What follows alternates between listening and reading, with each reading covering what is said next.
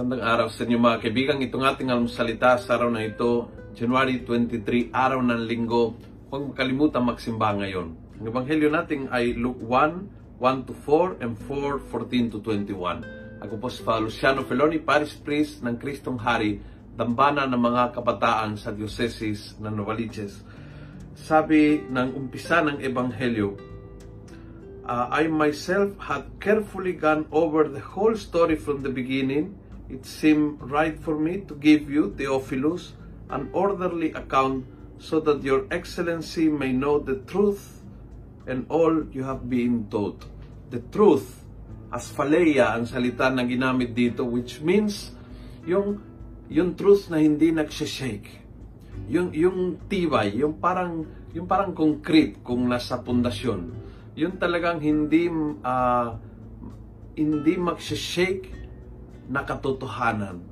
Para kay San Lucas, yung ebanghelyo ay yan sa buhay ng isang Kristiyano.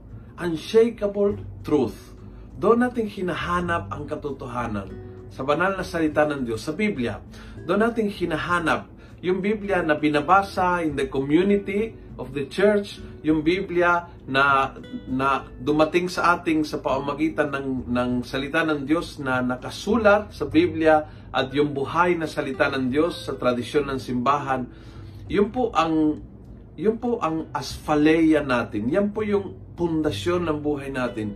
Huwag tayong mawala sa matibay na pundasyon. Huwag natin hanapin yung, yung katotohanan sa mga aparisyon, aparisyon, sa mga pangitain, sa mga sabi-sabi, nagpakita sa isang uh, sa isang bentana, ang isang imahe na doon tayo tatagbo o biglang may tao na nang, nagpapahilom sa pamamagitan ng kung ano-ano, doon tayo tatagbo.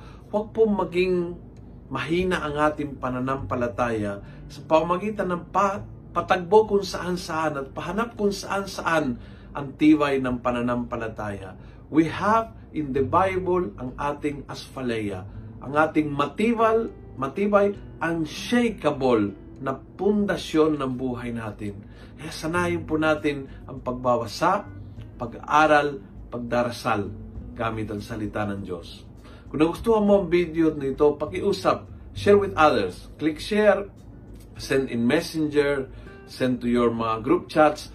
Punuin natin ng good news ang social media. Gawin natin viral araw-araw ang salita ng Diyos. God bless.